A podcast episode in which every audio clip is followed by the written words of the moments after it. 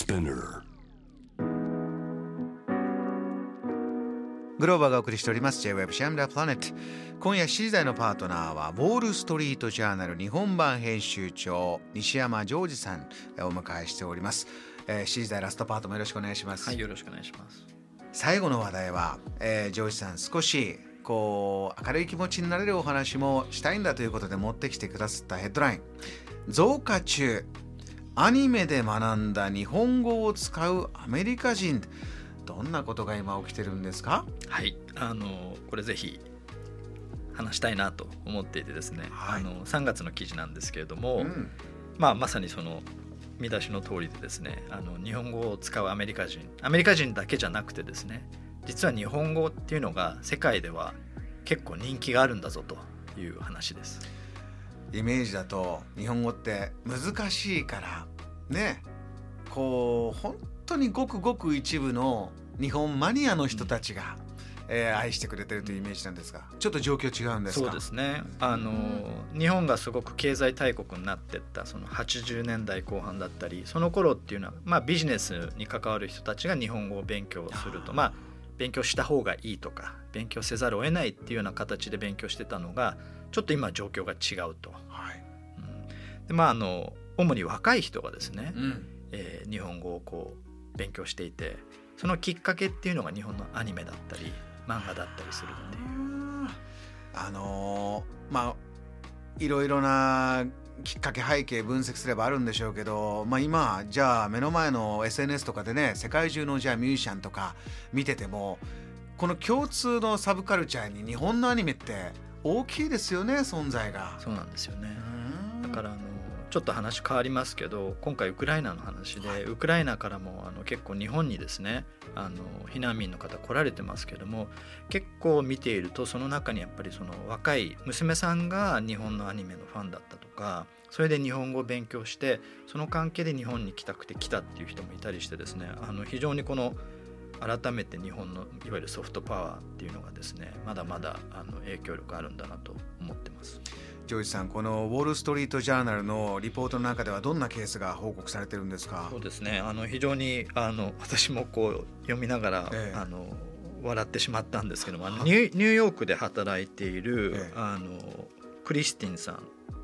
ていう方がいらっしゃるんですけど、クリスティンさんがある日あのいきなり娘さんからですね、そのお母さんって呼びかけられたっていうことで。普段はまあマームとかね。そうなんですよね。お母さん、日本語でまさにえお母さんって急にある日。そうなんです。で娘さんのエイミーさんはあの日本のアニメのですね、僕のヒーローアカデミアとか、ヒーローアカだそうですね、うん、この辺を見て日本に興味を持って、えーまあ、YouTube とか見たりしながらですね学んだということなんですね。はあ、まあ、学ぶっていうよりかもうこのお嬢さんじゅうにさいだから面白い面白いでね、聞いてるうちに自然と覚えちゃって。そうです、ね、お母さんにかましてみたんですね。そうです、お母さんで面白いのが、そのお母さんであるクリスティンさんもそれにこう乗ってきてですね、ええ、あのそのうち娘さんに対してそこのすみませんとか娘とか呼びかけるようになったって書いてあるんですね。楽しいじゃないですか。ちょっとこういうことがね、あのどんどん、まあ、我々知らないところでこういうことが起きてるっていうことを知れるとちょっと嬉しいですし、これ今娘さんお嬢さんっていう話でしたけど、僕いつだったっけな、この番組からあのこの日本のアニメーションのお話を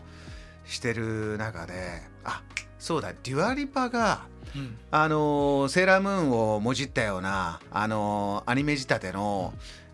ミュージックビデオを作った時に、でそういうものに共鳴する世代ってたくさんいて、でやっぱり、まあ、デュアリパもこう女性ですけど、日本のアニメセーラームーンを見て女の子が世界平和のために、まあ、なんなら宇宙の平和を守るため自分の力で戦ってそういうことをやっていくっていうのがすごい勇気をもらったみたいな、そんなねインタビューをなんか読んだことがあって、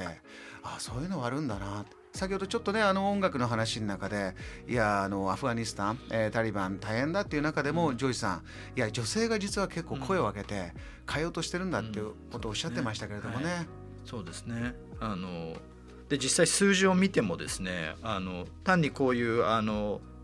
アニメ好きの人たちがやってるっていうんではなく、あの語学学習サービスのこのデュオリンゴっていう会社があるんですけど、うん、そこの去年の報告書によるとアメリカとイギリスではですね日本語の学習してるか人の数がですね伸び率でいうと最も大きいと。